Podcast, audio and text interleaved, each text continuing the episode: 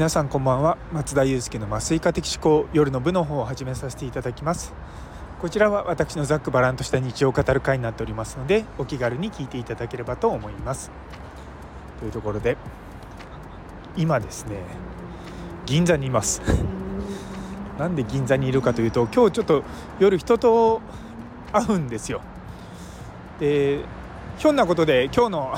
バイトが早く終わって時間があるので、一足先に銀座に来て、ちょっとその辺りをとことこ歩いてます。あの歩数も稼がなきゃいけないんで。いやでも昼間の銀座すごいですね。平日だし、しかも普段こんなとここんな時間に歩かないんで、まあ、いろんなビジネスマンの方もいらっしゃったりとか、ね、観光の方もいらっしゃったりとか、うーん、まあ、東京のほぼほぼ中心ですからね。なんかうーん普段埼玉の片田舎というか、ね、川越で働いてたりとかするとあんまこういったところは来ないのもあって、ふーんっていう感じです。あのー、結構ですね、僕驚いたのは美容関係のクリニックが多いんですよ。もちろんその銀座だから多いっていうのもあるし、その美容関係のことやる人たちもやっぱり銀座に店を持ちたいとかね、そういったのはあるんですよ。あの私の友人もですね、銀座で美容のクリニックやっていて、毎回遊びに行ったことはあるんですけども、うん、やっぱり、まあ、最先端って言い方変ですけども、やっぱりいろんなあのー、ね、サービスがあるとやっぱり競争力をつけていかないと勝ち残れないので、やっぱサービスとか良くなると思うんですよね。そう、そういう視点で物事見てると面白いなと思うんですよね。あの基本的に人が入ってないような店でも続いてるってことは利益が出てるんですよ。そう、だからそ、それをそういう目線で見てみると、どうやってこうやこのお店が成り立ってんだろうかなとか、いろいろと考えちゃいます。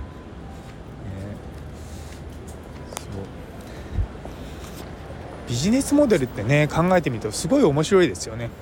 あの医療だと基本的に患者さんが来て、それに対して何か提供してっていうものしかないんですけれども、でサブスクとかもそうですし、本当にこれから、ね、ど, どんなビジネスって言い方変ですけども、まあ、形の、ね、医療っていうのが世の中に広がっていくのかなっていうのをちょっと考えてます。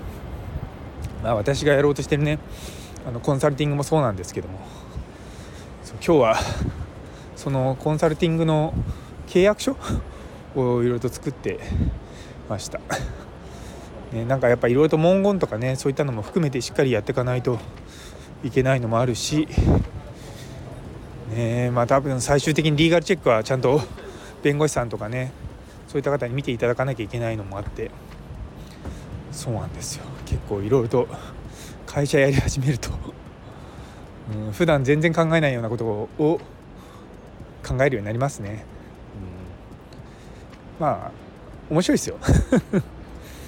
そう、世の中の、まあ、裏側とは言いませんけども、まあ、こういうふうに世の中成り立ってんだなとか、そういったことを考えるチャンスにはなるんですよね。どうしても普段やってることってそれだけ十分じゃないですか、生活とかしてるだけだったら。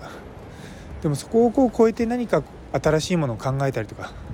する機会をくれるっていうのはすごくありがたいなと思います。結構ですね、小料理屋さんとかもそうですが、ご当地料理みたいなの多いんですよね。うん、そう、そんな感じで今日はとことこと歩数を稼ぎつつ銀座を見てます、えー、たまにね、こう隙間時間でい普段と違うことやるのってのはいいもんですねもう基本あの職場と自宅の往復がメインで、家ではカタカタとパソコン打ってたりとか、そういったことばっかりしてるんで、もともとね外でそんな好きじゃないんですよ。人に言うとえとか言われるんですけど、家の中でじーっとしてたりとか、するのが好きなんですが、やっぱ外に出ると外に出ると面白いですね、うん、あこんな会社があるのかとかね、おとおこの車すごいなとか、